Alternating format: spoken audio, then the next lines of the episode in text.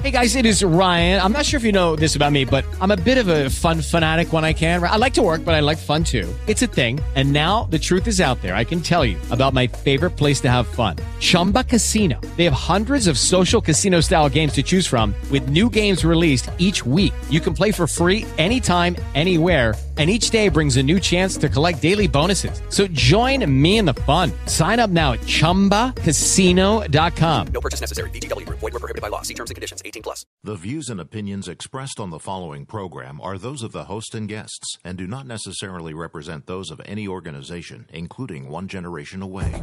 The freedom of a people to choose its leaders is the root of liberty. Keep alive this experiment in liberty. Liberty, in case you've forgotten, is the soul's right to breathe. Government should be very minimal in protecting liberty. Peace cannot be purchased at the cost of liberty. The sturdy ground of liberty. Liberty once lost is lost forever. Fight for their liberty and for our security. Guarantees individual liberty. This great republic born alone in liberty. Liberty. Liberty. Liberty. Liberty. Liberty.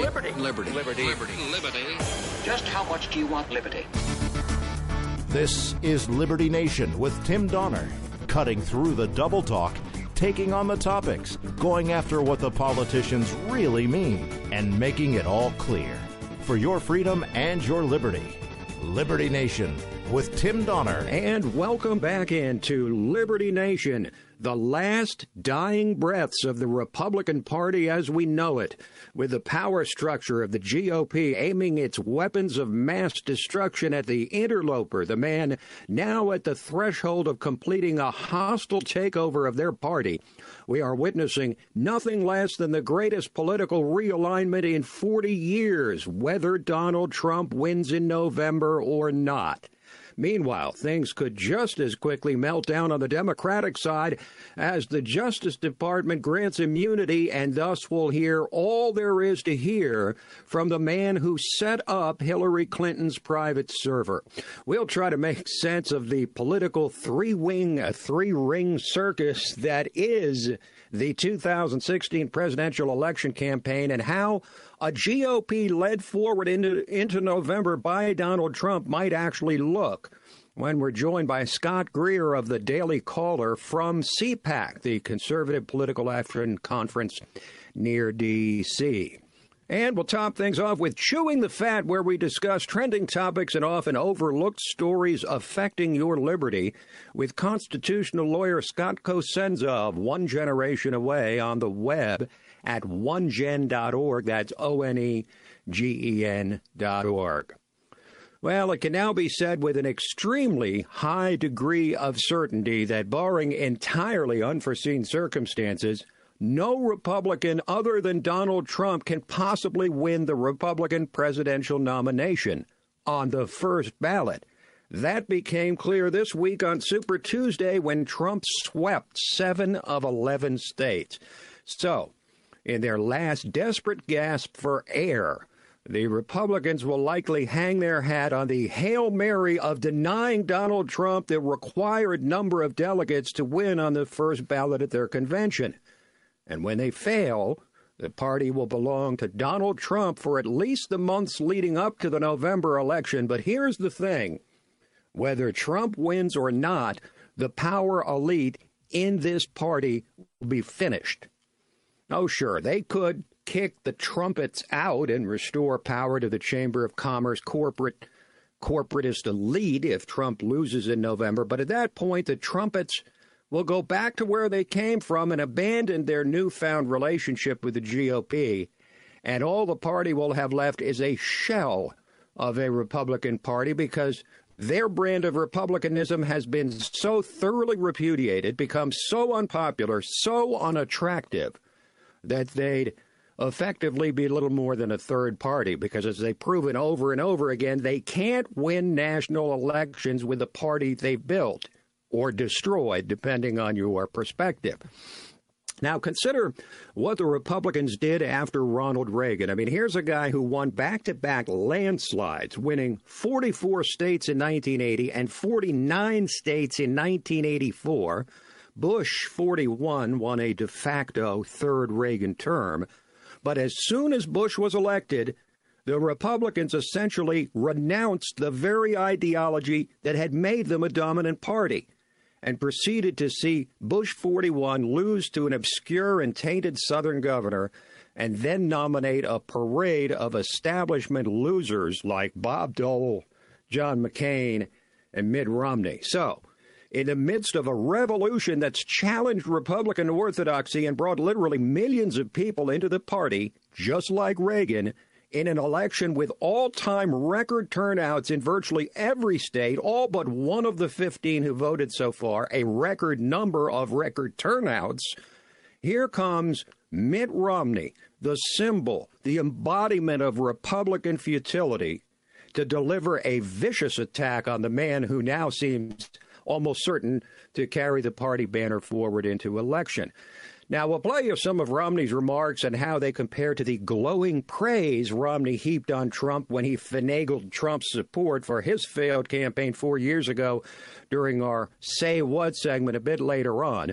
But in doing the establishment's bidding, serving as their hatchet man, Romney represents the fulfillment of the hypocrisy and bankruptcy of the Republican establishment, which was so fearful of Donald Trump running as an independent that they forced him to sign that pathetic pledge, which only demonstrated their own weakness. And now, now, here's the G O P establishment itself breaking the pledge by unloading their full arsenal of heavy artillery on Trump. Now, how utterly ironic is that? Now, you might say, look, parties do this all the time. The establishments in both parties always have their preferred candidates, and they always work to try and put their thumb on the scales. For example, the Democrats have five hundred super delegates who'll support whoever the party tells them to support. All of this is true, but there's a big difference this time. And the difference is that the Republican Party is attempting to kneecap Donald Trump publicly, in full view of the American people for all to see. Now, tell me the last time you saw a party publicly attacking the only man who can win their nomination, at least on the first ballot. How about, like, never? But therein lies the apparent strategy of what Charles Hurt of the Washington Times has called the losing club for losers, the stultified, calcified Republican establishment. They've now even given up on their previous strategy of trying to clear the field for the much ballyhooed one-on-one race between Trump and their new golden boy, Marco Rubio, who's been dutifully taking his marching orders from the money changers since their real chosen one, Jeb Bush, laid an egg.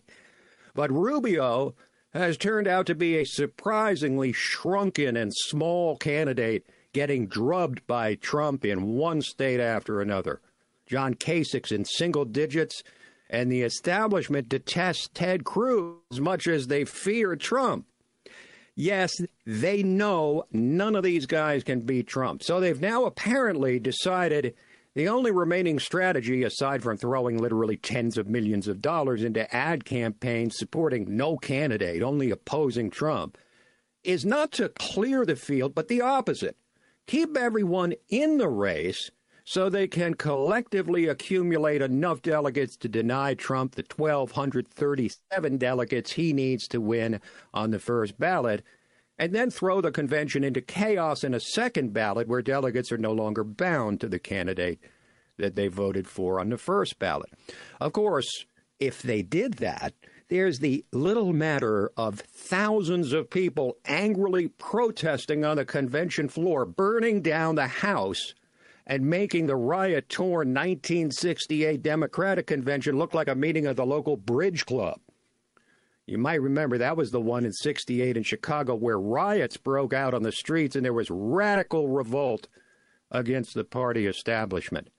Now, in a race that has now devolved to the point where the size of the frontrunner's male organ was actually broached on the campaign trail by Senator Rubio and then discussed in Thursday night's nationally televised debate, the Republican Party has neither a clue about the durability of this revolt happening in their midst, nor what to do to stop it. Of course, for a party supposedly founded on adherence to the founding principles, Isn't it fascinating to watch them torture a candidate who actually comes far closer to what the founders envisioned than their own professional career politicians? You see, the founders, they probably didn't have Donald Trump in mind, but they did believe and stated repeatedly that this new form of government they established would find its leadership in citizen legislators, people who succeeded in real life, and then were willing to step up to serve their country for a while in the Congress or the White House or local and state governments. They never envisioned, did the founders, career politicians, people who would spend their entire lives doing nothing but running for office. And therein lies the appeal of Donald Trump, a guy who his followers believe can bring the real world into the world of politics, unbeholden to special interests and fully prepared to take down the cesspool of corruption that's enveloped our national government for as long as anyone can remember. It's about as simple as this. The people are mad as hell, and they're not going to take it anymore. And so they're launching a revolution that until Donald Trump came along, they never thought possible. And the Republican Party, as we know it, will be no more. So how does this imminent political realignment compare to what happened to the Democrats in nineteen sixty-four, the last political realignment comparable to what we're seeing in the G O P now?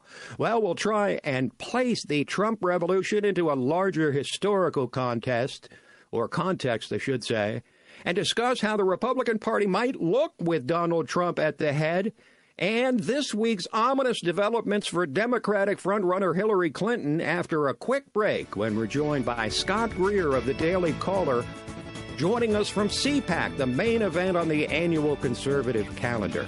Quick reminder, though, that the podcast of Liberty Nation is available from iTunes and other fine podcast providers. We'll be back. Liberty Nation with Tim Donner.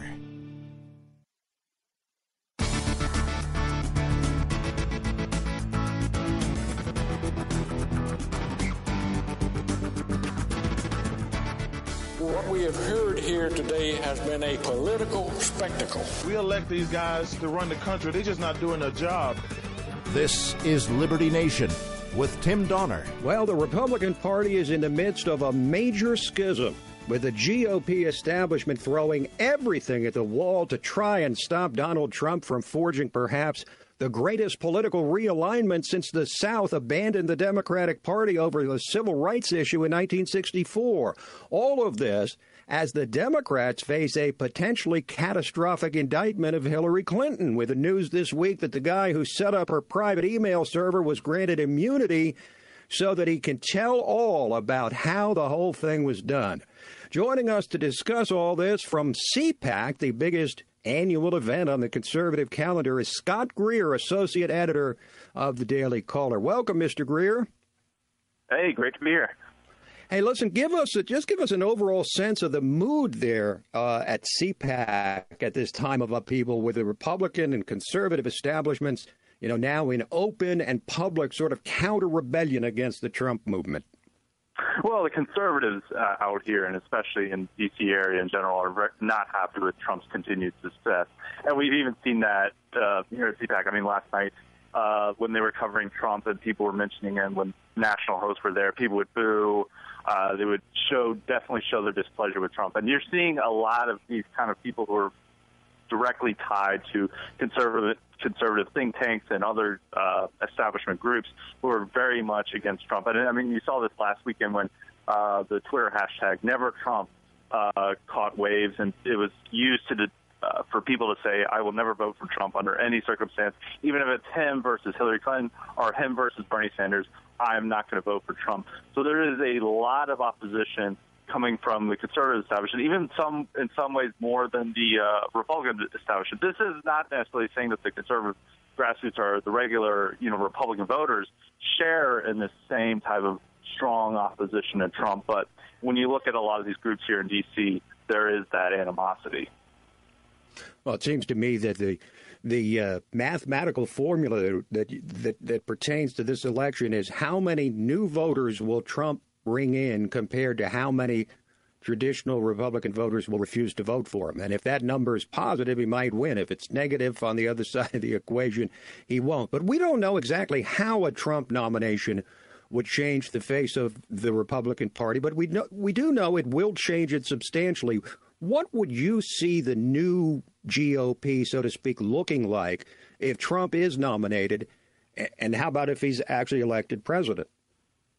Well, it's definitely going to change. I mean, he is bringing in a lot of working-class voters. Uh, a lot of these people, uh, particularly working-class whites, a lot of these people have been disengaged from the political process over several years. I mean, they think that the Republicans are, they have the stereotype of the Republicans as being too concerned with the interests of millionaires and billionaires, and they think the Democrats are too interested in, in um, going for this particular special interest group. So they've been very dismayed by politics in general. I mean, last election, there's been a lot of analysis. In twenty twelve, there was like five million or so working-class whites that didn't show up to vote that have showed up to vote in years past. And so with if Trump gets the nomination, these people are going to be electrified. They're going to be going towards more towards the Republican Party. They're going to be a bigger part of that Republican coalition. At the same time, there's going to be significant groups that are going to leave, or it's more prominent groups, not necessarily that are important um, in a demographic sense, but are important in kind of the intellectual core of the G O P. It's definitely these groups in, in Washington, D C are people that are very much tied into specific ideologies. Say they're diehard libertarians or they're diehard foreign policy hawks. These type of people will are very much opposed to Donald Trump. And if he gets the nomination, they have indicated that they're going to leave and even try to start a third party. So if he, I mean, it remains to be seen if they actually take up on this promise or if they're just bluffing and, you know, just showing their anger that their particular candidate isn't winning right now. But if they do, if Trump does get the nomination and they decide to form a third party, that is going to significantly shift the Republican Party in terms of what type of policy it pursues and what type of and what type of agenda it sets in the national election. Now, isn't it interesting that, you know, over the past few years, particularly since two thousand twelve, the establishment's been talking down the Tea Party and the grassroots and their refusal to go along with the program that the establishment wants them to go along with, and criticizing them for not showing up in, in numbers, in great numbers, to vote for their candidate. Isn't what they're doing now exactly the same thing, saying they're going to take their toys and go home because they don't like the nominee or prospective or presumptive nominee that the voters have actually been choosing? Yeah, exactly. There's a lot of hypocrisy here going on. I mean, you know, Trump was forced in the fall to sign the pledge that he will not go third party, that he will He will remain committed to the party, and he will vote for whatever nominee that the party decides on in the primary. But now all these people who were cheerleading that idea and forcing it upon Trump, and they thought that, like, we finally got the Donald to do what we want, are now the same people who are tweeting out Never Trump and saying, I will not vote for the the G O P nominee, and this is no longer my party, I hate the party, and doing all these things, which is, you know, they have said that whoever they pick, all the voters have to vote for it. I mean, they even said this about Romney. You know, there was uh, some murmurs in the grassroots about uh, Romney, and they're like, you better vote for him, don't, or Barack Obama gets another term. Now they're basically saying, we don't care if Hillary Clinton gets gets to win the White House.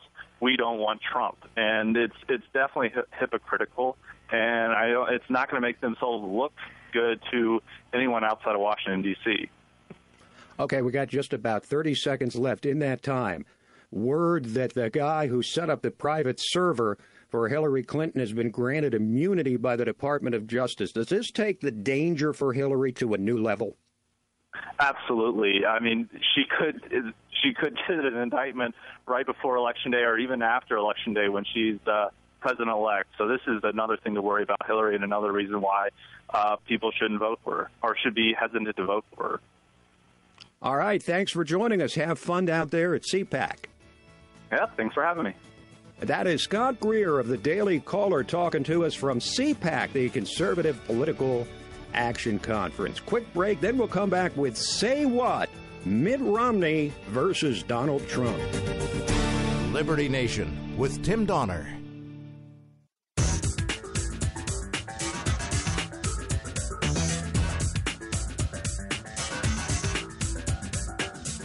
This is Liberty Nation with Tim Donner. Say what? Say what? Say what?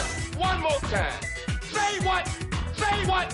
Say what? One more time. Say what? The portion of Liberty Nation where we unveil some of the most wacky, astonishing, and damnable things uttered by politicians and the chattering class. And this week, in yet another week in the season of discontent and meltdown for the Republican establishment and all they stand for and the candidates they push on their voters and their desperate clinging to their power as surely as their own voters, who they view with contempt, have been said to cling to their guns and religion.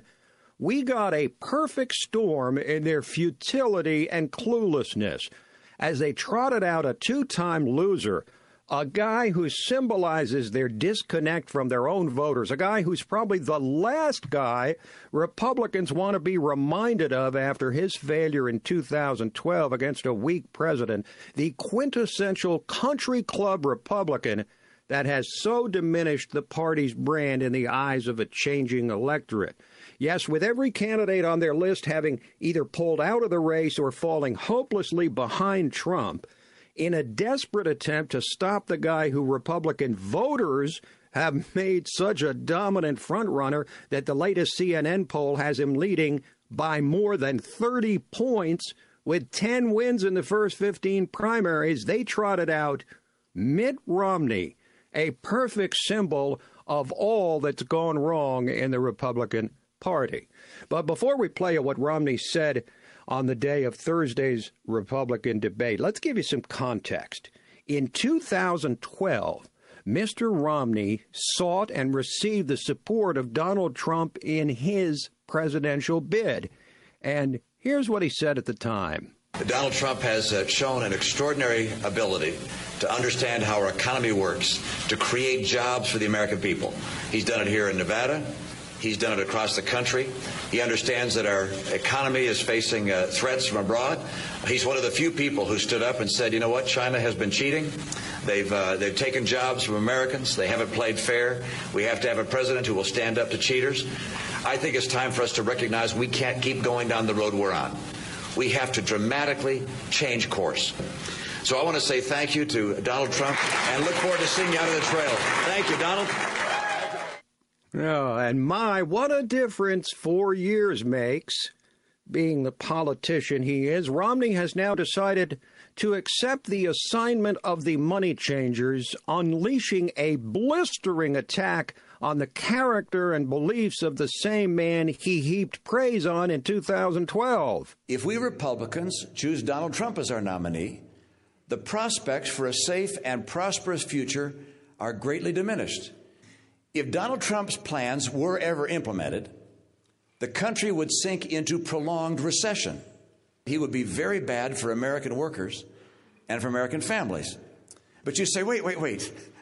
Isn't he a huge business success? Doesn't he know what he's talking about? No, he isn't. And no, he doesn't.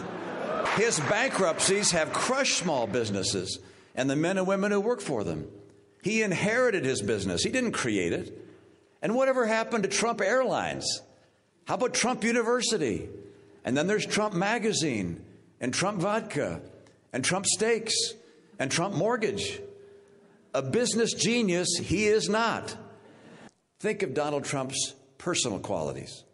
The bullying, the greed, the showing off.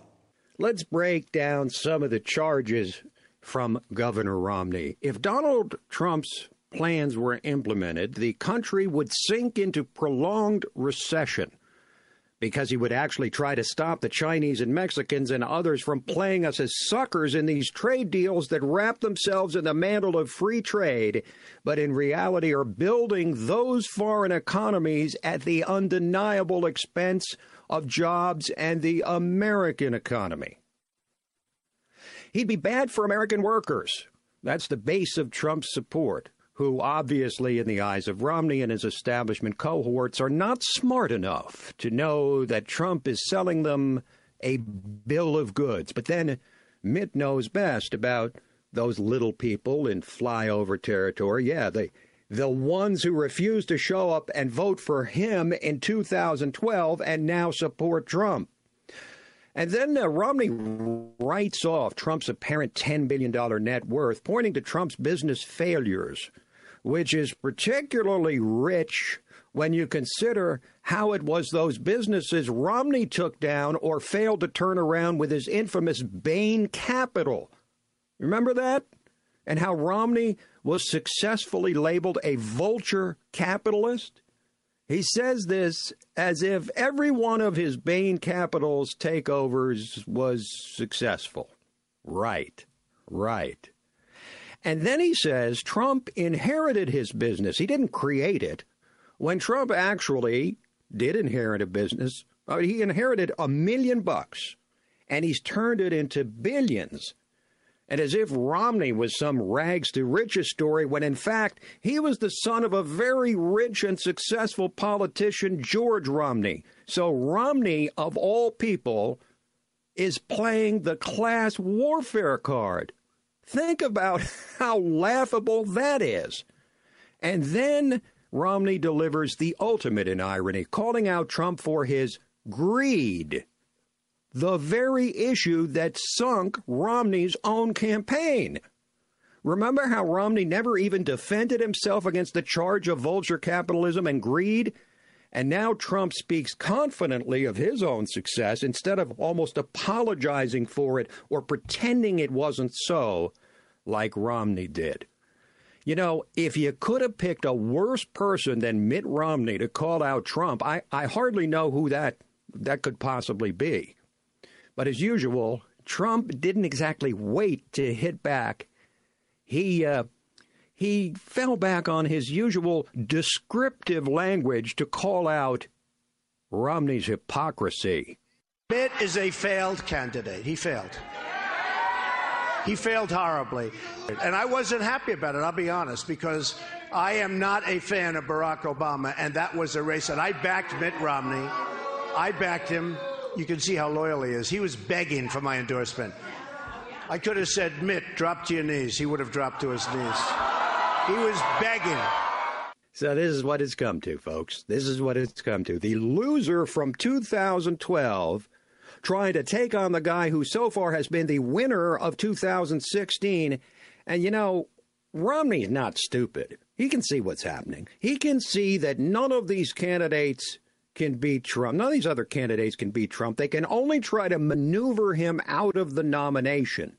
And he knows all that will be left are the embers, a small piece of burning wood in a dying fire of a party establishment that had the formula for success shoved down their unwilling throats by Ronald Reagan, then turned away from Reagan's principles and has failed in national elections ever since, with the exception of George W. Bush, who, like him or not, left office as a failed president whose legacies are the Iraq War and the financial meltdown.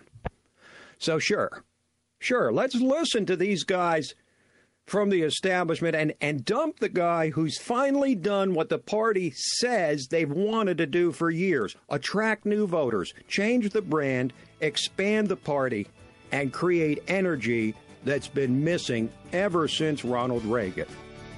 These people really do think we're stupid. And we'll be back with Chewing the Fat.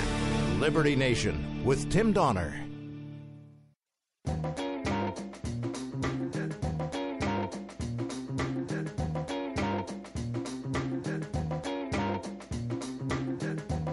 This is Liberty Nation with Tim Donner. Just talking loud, then say nothing. Just say nothing. Just say nothing. Talking loud and saying nothing. You might wonder why we would use that particular bridge music into the final segment of Liberty, Liberty Nation, but we just do it to try and give you a head fake, maybe to see if you agree with it, because as we uh, are now joined by constitutional lawyer Scott Cosenza, you get to determine whether he or I or neither or both of us uh, are saying nothing while we're talking loud. But as we do that, we welcome in Mister Cosenza, constitutional lawyer from One Generation Away, found on the web at one gen dot org. That's O N E G E N dot org. Also on Facebook and Twitter, applying America's founding principles to the issues of today. Hello, Scott. Tim, I resent the the, the, the whiff of implication that my pearls of analysis might even be considered anything less than. So, however, you're not don't. not protective of my reputation. I said nothing no, about circuit, whether people true, might, de- yes. might determine it. Well, look, one of us will speak loud and the other will say nothing, and we'll leave it to the viewers to figure out which is which. But let's do our what seems to be now our weekly Apple versus the F B I update. Well, Tim, in the actual case concerning the phone of the alleged San Bernardino terrorist, uh, uh, the issue with the terrorist case, sort of an extraordinary issue. And you see, look, we're just asking you for this one thing, this right? One time. And of course, th- this case, I think, shows the truth, which is this is a, a humdrum two thousand fourteen drug case. This is not, uh, you know, some kind of spectacular terrorism case or anything. And this is the sort of thing I think that it does become important for us to be mindful of when we think about how these cases are going to play out. It is going to be an everyday thing. But in any case, the search warrant would be applicable against somebody who owns the device. So in the case of the San Bernardino shooter, for instance, that person or the right. person who is alleged to have been that person did not own that phone. It was owned by their employer. And the employer right. said to the F B I, absolutely, you have permission to look through this phone. So there is no Fourth Amendment issue whatsoever because the owner of the device has said, we give you permission to look into the device. And in this case of the the, the, the twenty fourteen case, I don't know what the name of the, the, the accused uh, drug dealer is, but presumably he owns that phone. So Apple is a non a non-party in terms of Fourth Amendment, in, in terms of the Fourth mm-hmm. Amendment analysis. Mm-hmm. They mm-hmm. don't have, you know, you have the right, Tim, to your data on your phone. Samsung doesn't but, but have a sort have of issued, position couldn't in they that. Have issued, couldn't they have issued a Fourth Amendment warrant against the entity, the company? That, and no, because that, it's that not their property. The so the, it's this is an issue compelling. Again, if you look at the locksmith example, which I think is pertinent, Tim. So if, let's say it's a person's house, right?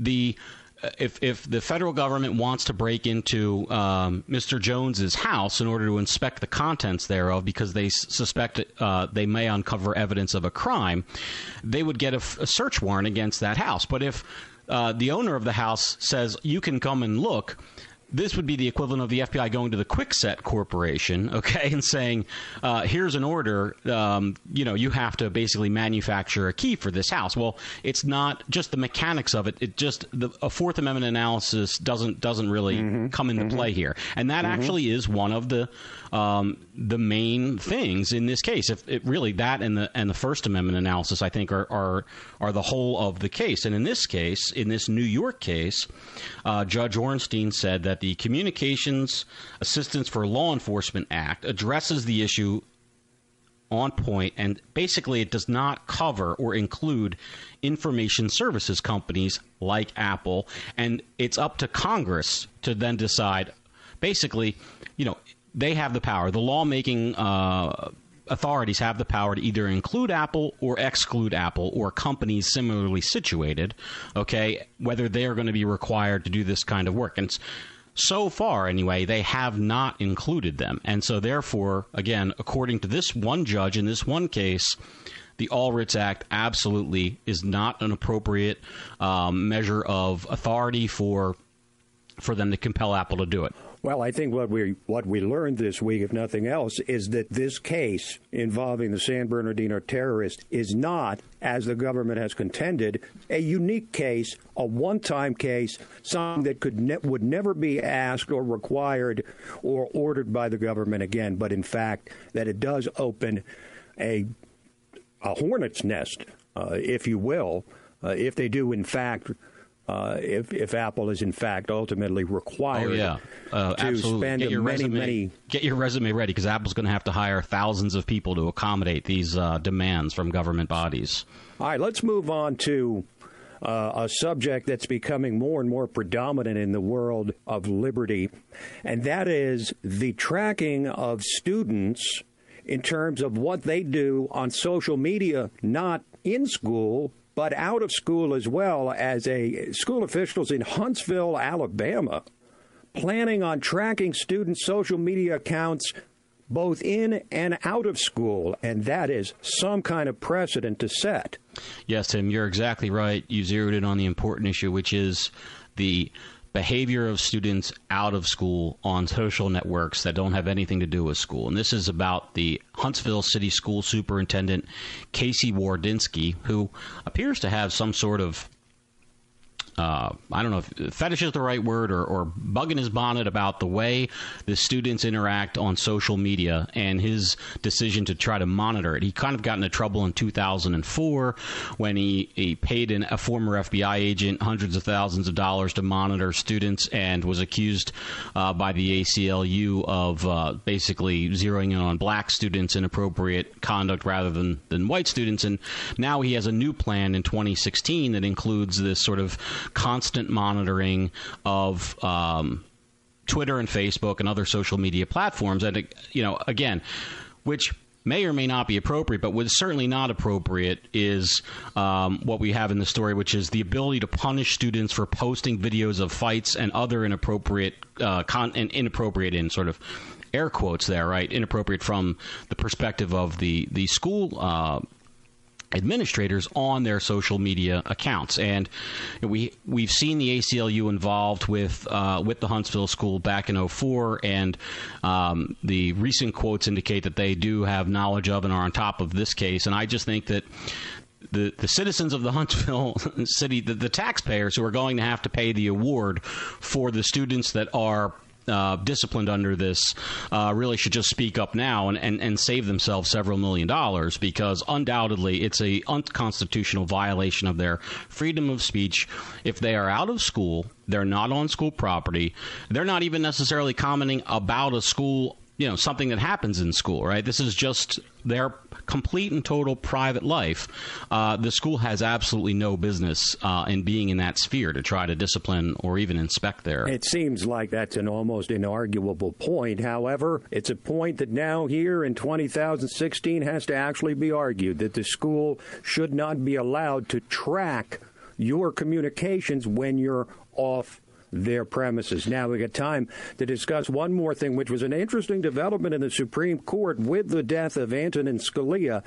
It leaves a big void in terms of that big voice uh, uh, among what he called he called himself an originalist or a strict constructionist, or as seen in a political context, the conservative part of the court. Uh, he gave voice to the opinions in a way no one else did.